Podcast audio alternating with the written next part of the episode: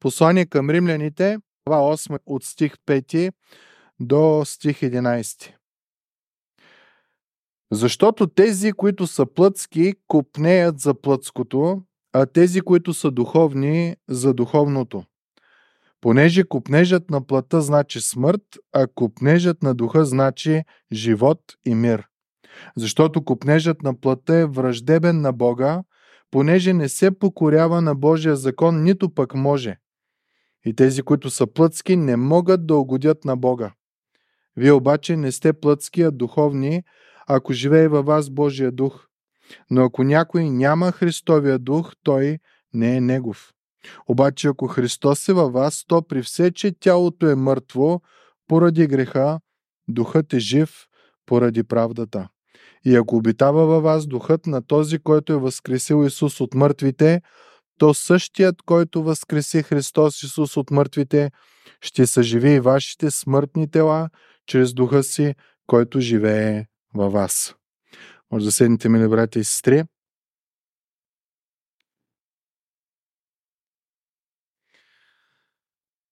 Не знам дали сте обръщали внимание, когато четете Евангелията и виждате делата на Исус, знаменията, които Той прави.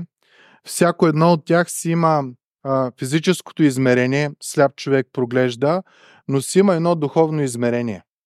Виждаме, че Исус казва, че идва да благовести благоприятната Господна година. Това е годината на освобождаването, годината на възстановяването. И във всяко едно от чудесата, които Той прави, освен физически аспект, имаме и духовния. Слепи проглеждат, неми проговорят, глухи чуват, куци прохождат, съживени, умрели хора стават съживени и ние разбираме каква е духовното измерение на всичко това. Слепи проглеждат, защото са били слепи спрямо Бога. Не са виждали реалността. Неми говорят, защото не са можели да говорят Божиите неща. Глухи чуват, защото не са можели да чуват Божиите неща. Куци прохождат, защото така ги е бил щупил грехът, че не са можели да ходят в Божия път. И Христос идва и възстановява и тази част. И разбира се, най-последното е мъртви се съживяват. Защото за Бог ние наистина сме били мъртви, казва Словото. Та Исус е този възстановител. Това е този, който прави нещо ново в нас и ние можем да чуваме както трябва да чуваме. Да говорим както трябва да говорим, да ходим както трябва да ходим и да живеем както трябва да живеем по Бога. И единствено това става само заради Христа. Книгата Римляни 8 глава описва духовната част на тези измерения на делото на Христос. Както казахме миналия път, една заповед няма в тази глава.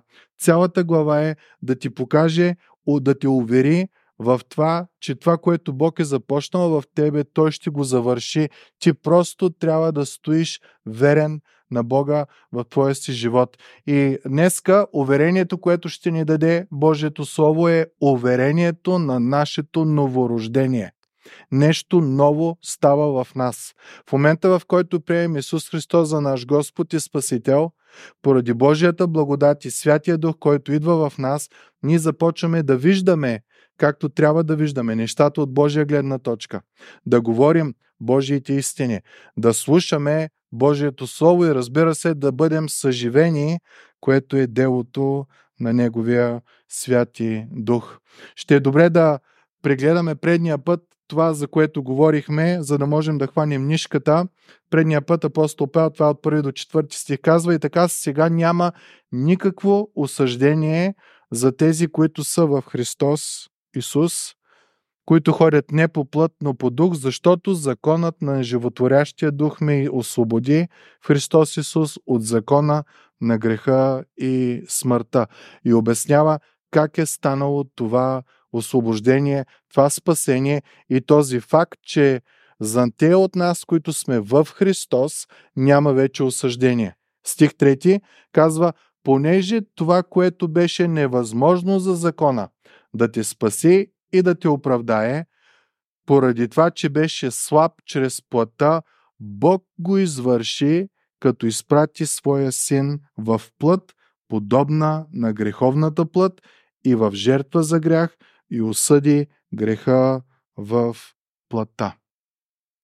Това е същността на твоето и моето спасение. Нашата плът е толкова немощна, че не можем да изпълним Божия закон, а то е стандарта на Божията святост. В някои от заповедите, ако се спомняте, след като Бог ги дава, казва накрая: бъдете святи, както аз съм свят. Та много, много висок стандарт издига Господ, за да ни покаже нашето окаяно състояние, за да извикаме за помощ. И Той дава и помощта, и решението. Това, което закона не можа, Бог го направи чрез Исус Христос. И стих 4 казва: за да се изпълнят изискванията на закона в нас, които ходим не по плът, а по дух. Какво означава това? Заплатата на греха е смърт. Нещата, които законът изисква, е съвършен начин на живот. Исус Христос дойде и изпълни двете неща. Живя съвършения живот, който трябваше да живее, и умря със смъртта, с която ние трябваше да умрем. Така че нашето спасение е единствено и само в Него.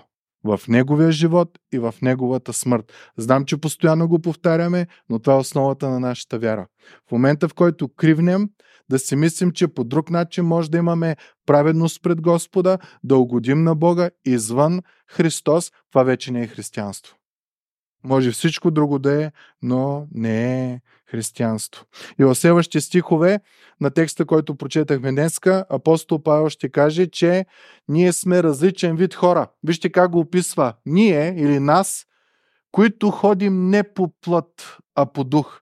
Тоест, самия факт, че Бог извършва нещо чрез Исус Христос в твоя живот, създава нещо ново в тебе. Библейският термин е новорождение. Нещо ново става и това ново нещо го прави Божия Святи Дух във всеки един от нас. Нашето спасение не е само едно свидетелство, както имаме кръщелно свидетелство на една хартия, някой се е подписал и ти го е дал и ти като го имаш, значи си спасен. Напротив, то дори не е философия, то дори не е само богословие, то е една опитност с Бога. Има една такава много хубава книга на Хенри Блякаби, се казва "Преживяване с Бога". Имаме библиотеката, след това може, ако иска някой, да я вземе да я чете. Та, християнството не е само тъпията, че си взел водно кръщение, не е само, че един ден ще си на небето в Божието присъствие. Между тия двете неща е едно дело наречено освещение. И щом си в Христос, Бог започва да върши това дело в нас. Библията казва, Колосяни 1 глава, 13 стих, че ние сме избавени от властта на тъмнината и сме преселени в царството на Божия възлюбен син. Това е нашата реалност. От едно място сме излезли и сме отишли в друго и Бог е този, който ни е извел. В Библията се казва, че Исус е алфа и омега. И наскоро четах един пример, един пастир в църквата винаги започва така: Исус е алфата и омегата. Накрая една възрастна женичка станала и казва: ама той и всичко друго между алфата и омегата. Началото и края. Нашето спасение е Христос. Края на нашето спасение, когато Той възкреси нашите тела, когато няма да има грях, когато присъствието на греха в нашите тела ще бъде напълно унищожено. В света, в който няма да има грях, няма да има нищо лошо. Та, нашето освещение, това е този процес между алфата и омегата. Нашето освещение е дело на Святия Дух, който тук ще видим в текста е и Христовия дух, и Божия дух. Святия дух, който има за цел да ни направи христоподобни. който има за цел постепенно да реализира на практика преминаването ни от царството на мрака в царството на Неговия възлюбен син до момента, в който наистина сме в Неговото царство и там няма да има ни смърт, ни нищо. И това е един процес, мили братя и сестри. Предполагам, всеки един от вас го е забелязал. Аз мога да ви кажа, в момента, когато предадах живота си на Исус, изведнъж апетита към греха изчезна. Ама някои грехове бяха много сладки. Но вече нямах желание. Да, някой път имаше голяма битка и падах в греха, но след това имаше едно чувство, че съм наранил Господа. И аз осъзнах, че има някаква промяна в мене. Изведнъж аз започвам да се моля Бог да спре неща в моя живот, които са ми носили наслада. Тоест, някаква огромна промяна на 180 градуса. Ако си вървял в този път, отиваш корено в противоположния. И всъщност това е думата за покаяние. Промяна на ума. Промяна на начина на мислене. На стария пастир си спомням една проповед, която той каза за военните какво е покаянието. Стоп и кръгом и марш. Спираш, обръщаш посоката и продължаваш в новата посока. Това е процеса на твоето и на моето освещение, мили брати и сестри. Започваме да проглеждаме. Започваме да имаме други чувства. Имаме чувство на скръб по Бога. Не е страх, че ще не зашиви някой шамар или нещо ще стане. Ами, че сме наскърбили този, който ни е възлюбил. Започваме да говорим по различен начин. Започваме да ходим, тук говорим за начин на живот, за вървежене. Става коренно различен. Ще кажеш, че оживяваме. И на много от нас фразата, която използваме, особено ако сме повярвали в по-късни години, е била как аз не съм повярвал по-рано. Защо? Щото изведнъж ти си оживен, ти си съживен. Ти започваш да живееш Божия живот с силата на Святия Дух. Не е просто едно живуркане, една мъка в твоя живот. И апостол Павел го казва, това са хора, които ходят не по плът, а по дух. Та кръста Христов ни спасява. Това е първата утеха, която имаме. Спасението не е чрез наши дела. Спасението е изцяло Божие дело. Това, което закона не може, Бог го направи чрез Исус Христос. И оттам нататък всеки един, който е в Исус Христос, става Божий човек. Нека да погледнем Ефесяни 2 глава 8 до 10 стих. Това е момент, където има едно объркване някой път в хората. Те си мислят, че в момента, в който повярват, трябва да почнат да правят добри дела, за да спечелят Божието благоволение. Ако си спомняте, миналия път говорихме, че Бог прави една нова промяна в нас. И я нарича Нов Завет. Искам да ви прочита стиховете, които казва: ще ви дам ново сърце, нов дух, ще вложа вътре у вас, и като отнема каменното сърце от плътта ви, ще ви дам меко сърце. Значи не само ново сърце, ще имаме нов дух и продължава и казва, и ще вложа духа си вътре у вас и ще ви направя да постъпвате според наредбите ми, да пазите законите ми и да ги извършвате. Това е Езекил 36 глава. Еремия 31 глава казва, ще положа закона си във вътрешностите им и ще го напиша в сърцата им, аз ще бъда техен Бог и те ще бъдат мой народ. Значи новия завет, който Бог прави, е една вътрешна промяна. Не е външна, не е натиск, не е налагане, а ново сърце, нов дух и Божия Святи Дух вече идва в нас и започва да ни помага. Та Бог казва, ще ги новородя. Ще излеят духа си върху тях и закона ми няма да е тегаво нещо вече, а отвътре ще идва една радост относно следването на Христос. И това, мили брати и сестри, е красотата на това да сме в Христос. И закона сам започва да излиза. Не знам дали сте обърнали внимание във вашия живот. Когато повярвахте, дойде ли във вас едно желание да ходите на църква? Да бъдете там, където е Божия народ? Няма нужда да четете Евреи 10 глава, където ви казва: не забравяйте събирането и тия неща. Отвътре нещо ви идва. Нещо Господ е заложил вас. Вие сте новородени.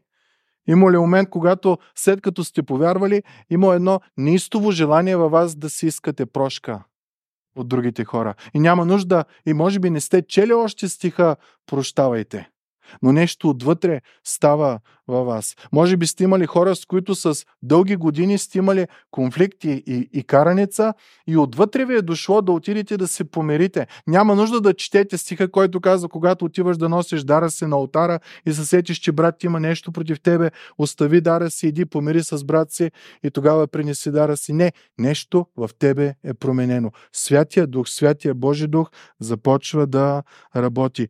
Идентичността ни се променя. ДНК-то ни се променя. Ние не ходим вече по плът, ние вече ходим по дух. За враговете ни почваме да се молим за тях. За тия, които ни хулят, ние ги благославяме.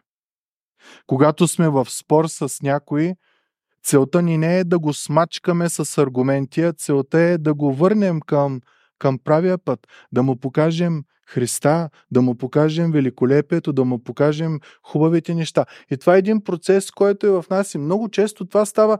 Впоследствие четеш Словото и се радваш и кажеш: аз не съм го чел, обаче го изпълнявам. Това отново е момент, в който работи Божия Святи Дух в тебе и в мене. И Словото много ясно казва: по благодат сте спасени чрез вяра, и то не от самите вас. Много важно да го осъзнаем. Това, което закона не можа, Бог можа.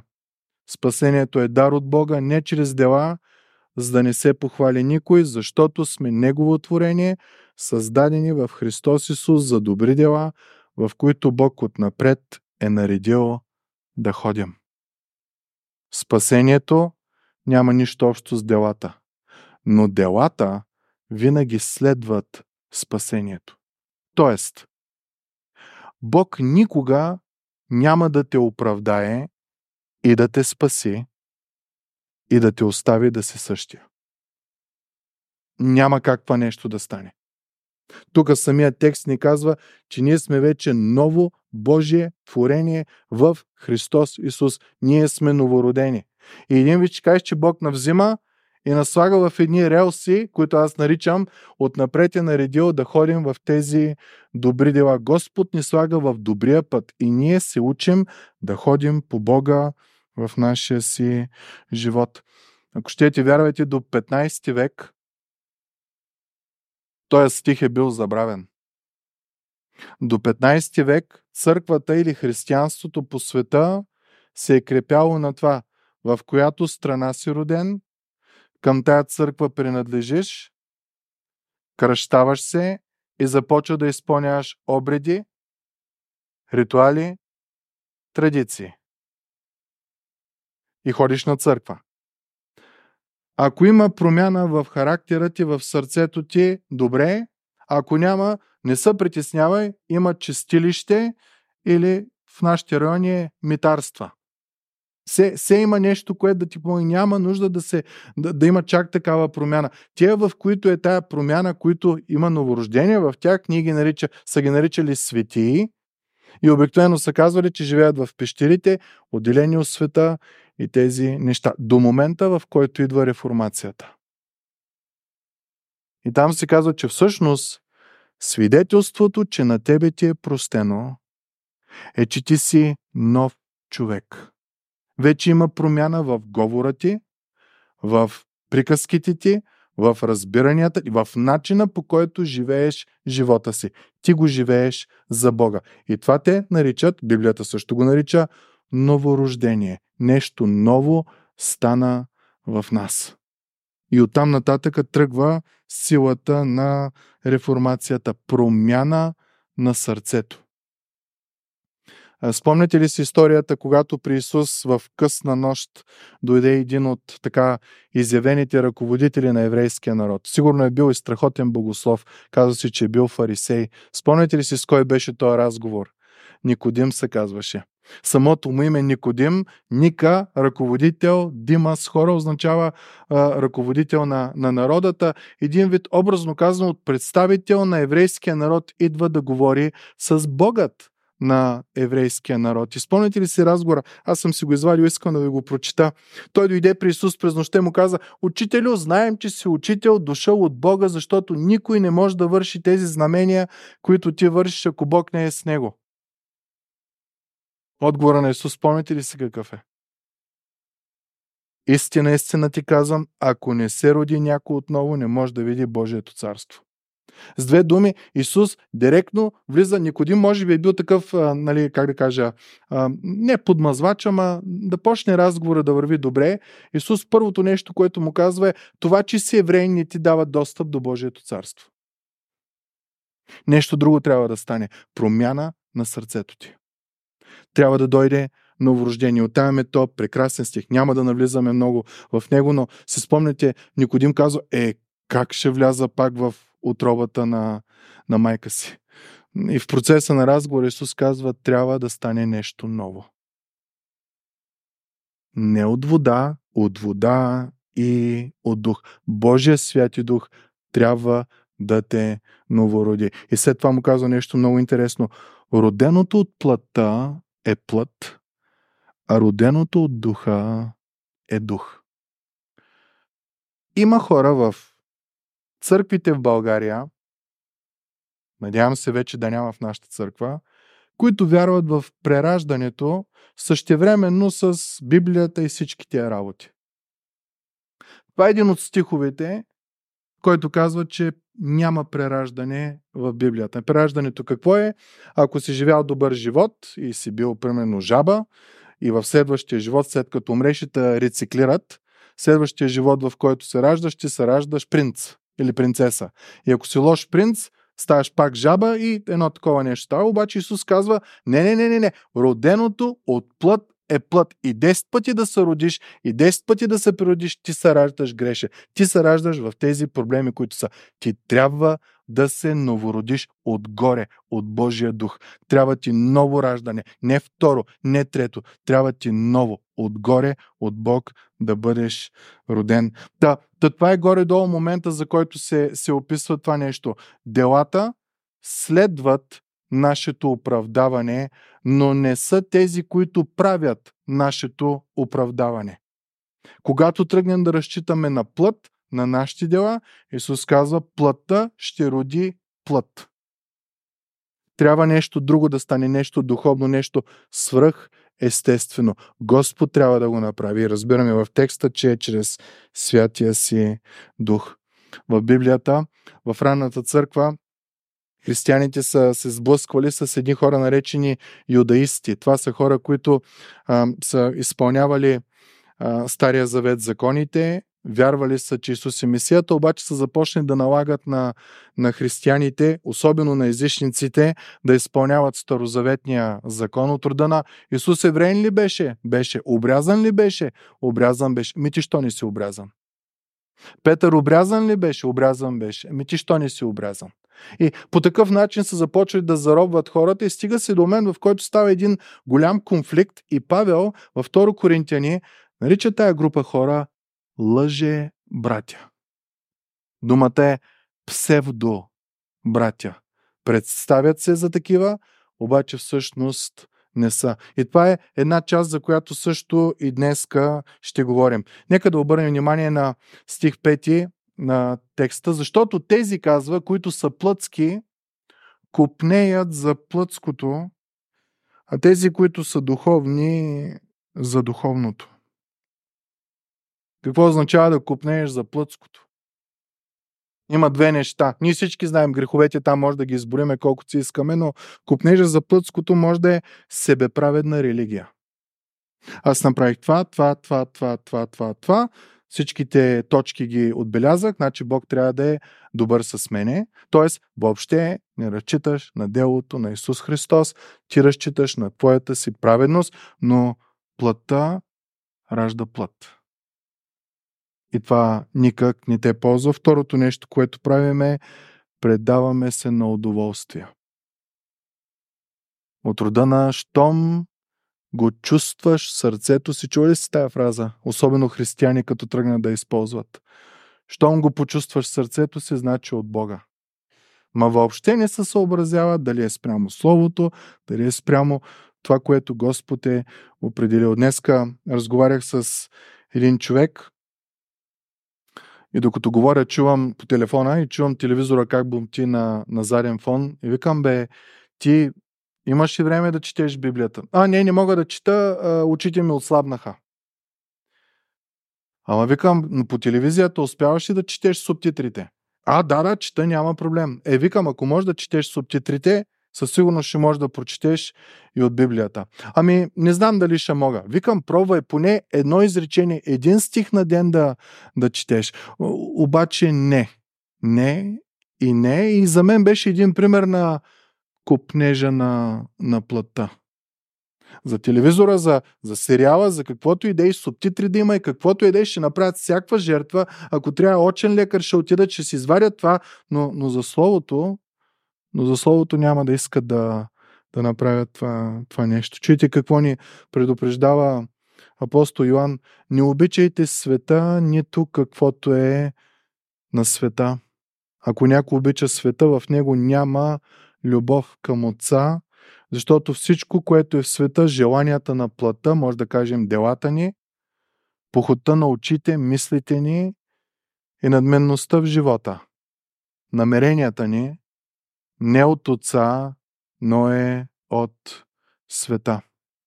И това, което апостол Павел казва е, тия, които са плътски, копнеят за плътското. Те не са се смирили под мощната ръка на Бога. Но има и друга група. И се надявам, това е всеки един от нас днеска. А тези, които са духовни, копнеят за духовното. Нещо ново става в нас. Идва един нов копнеж в нашето естество. И това е защо? Защото Святия Дух ни е призовал към Исус, изявил ни е греха и ни е показал спасението, което имаме в нашия Господ и Спасител. И следващото нещо, което идва в нас е копнеж. Копнеж по Бога. Копнеш да бъдеш там, където са неговите хора, защото те не са само негови хора, те са твои братя и сестри. И за сега, и за вечността. Замислили сте се някога? Тия, които сме тука и сме в Христос. Няма само тук да се виждаме. Във вечността отново ще бъдем заедно. Имаш един копнеж за всичко, което е Божие. Изведнъж Словото ти става нещо невероятно. Става източника ти, извора на живота. И ти осъзнаваш, че това не са празни думи, това е животът ти. Както знаете, един месец сме се отделили да четем Псалом 119. И вчера имах разговор с един човек, който ми казва следното: какъв е смисъла на четене на Псалом 119? Което е нормално, човек, който не е духовен, който не е новороден, да, нормално е да задава този въпрос. Но има някои пък други, които не спират и казват след 119 какво да чета. И аз казвам, прочети го пак. След това пак, така целият месец. Колкото можеш, прибъдвай в този псалом. Защо? Защото говори за един копнеж на един цар по Божието Слово. Всеки стих в този псалом говори за прелестта, която Давид намира в Божието Слово. Ето копнеж. Копнеж за духовното. Стих 6 продължава и казва: понеже копнежът за плътта означава смърт, а копнежът за духа означава живот и мир. И обяснява стих 7, казва, защо копнежът на плътта е смърт. Много интересно. Копнежът на плътта е враждебен на Бога. Знаете ли какво означава това? Че човек, който не вярва в Бог, той не просто вярва в нещо друго, а цялата му система на вяра е насочена срещу Бог. срещу неговия син, срещу жертвата на неговия син, срещу факта, че той е грешен и има нужда от спасение, срещу това, че Исус Христос е пролял своята си кръв. Затова копнежът на плътта е смърт. Защо? Защото е враждебен на Бога.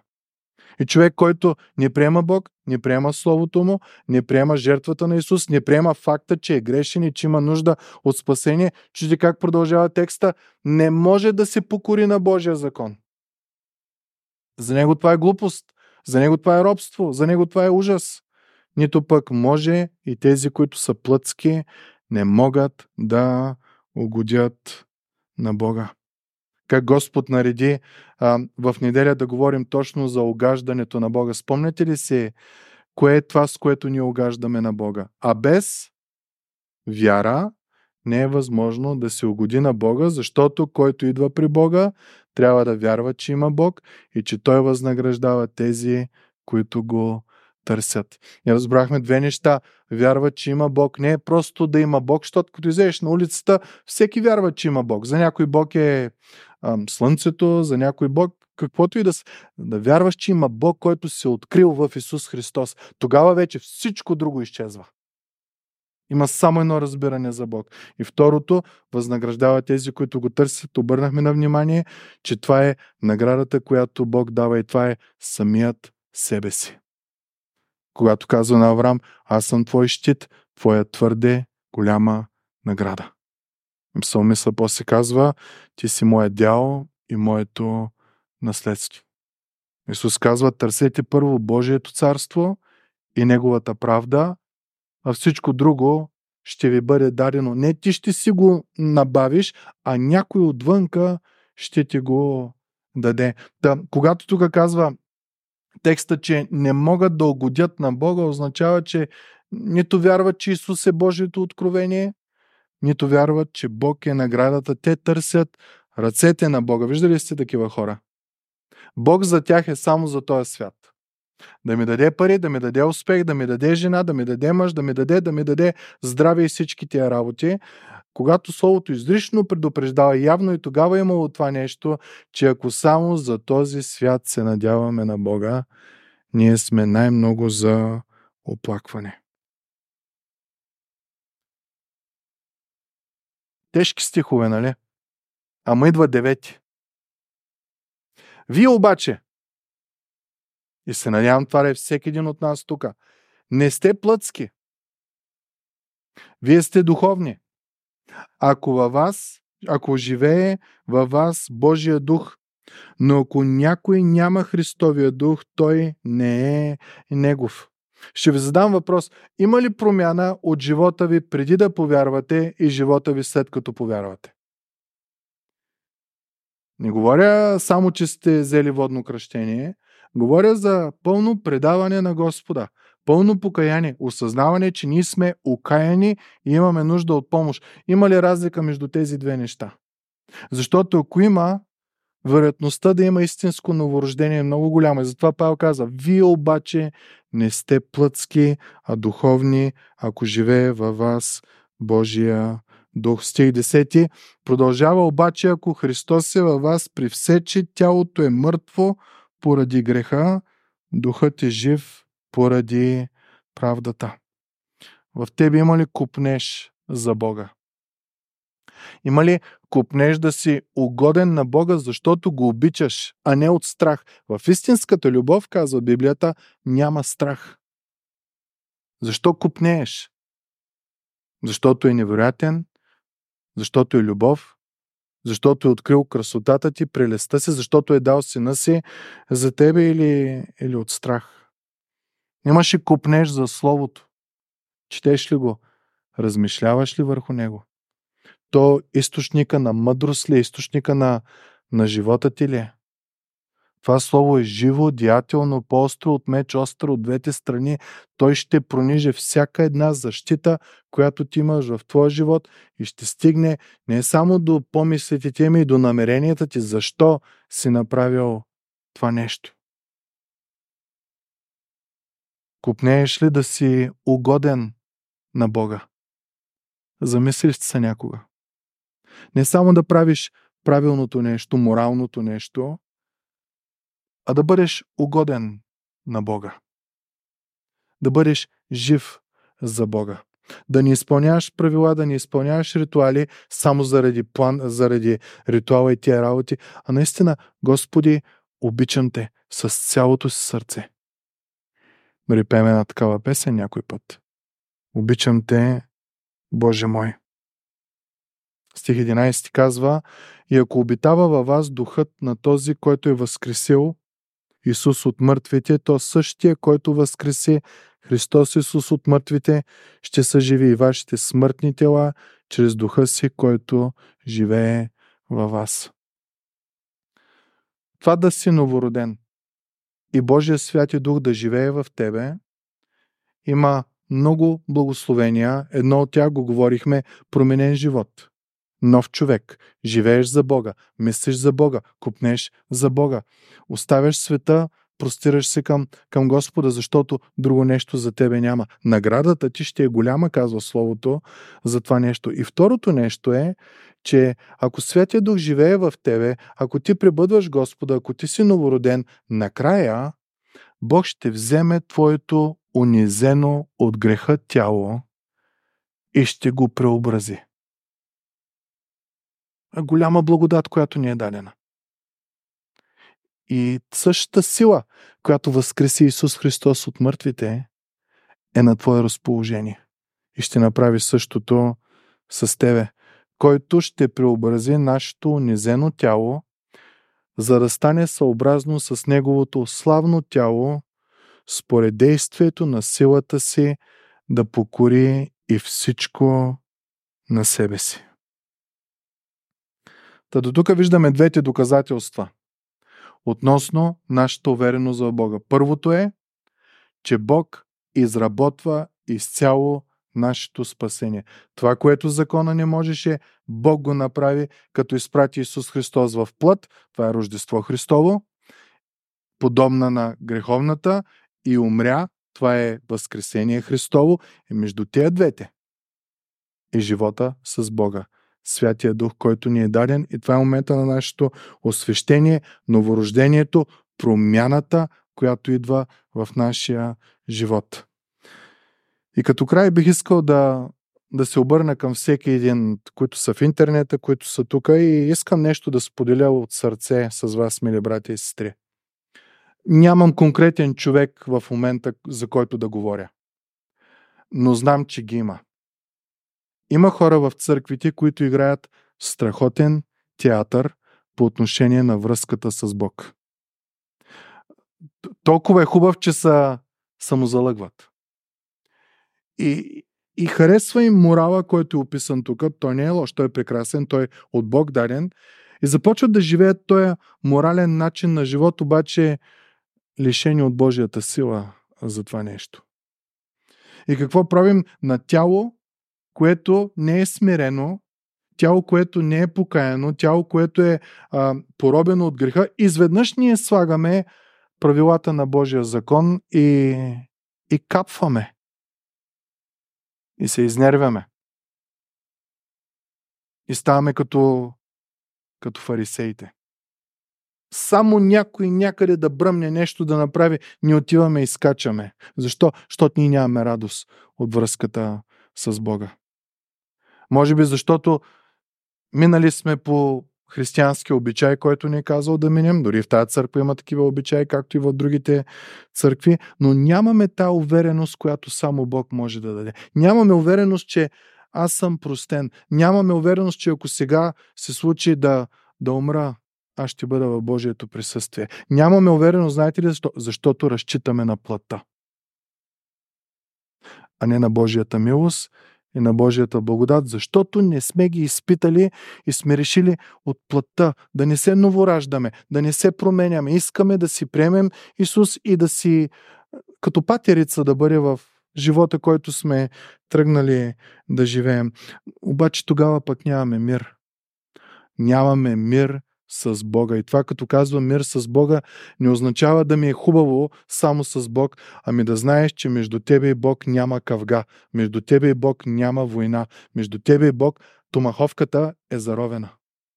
Бог се е примирил с тебе в Исус Христос.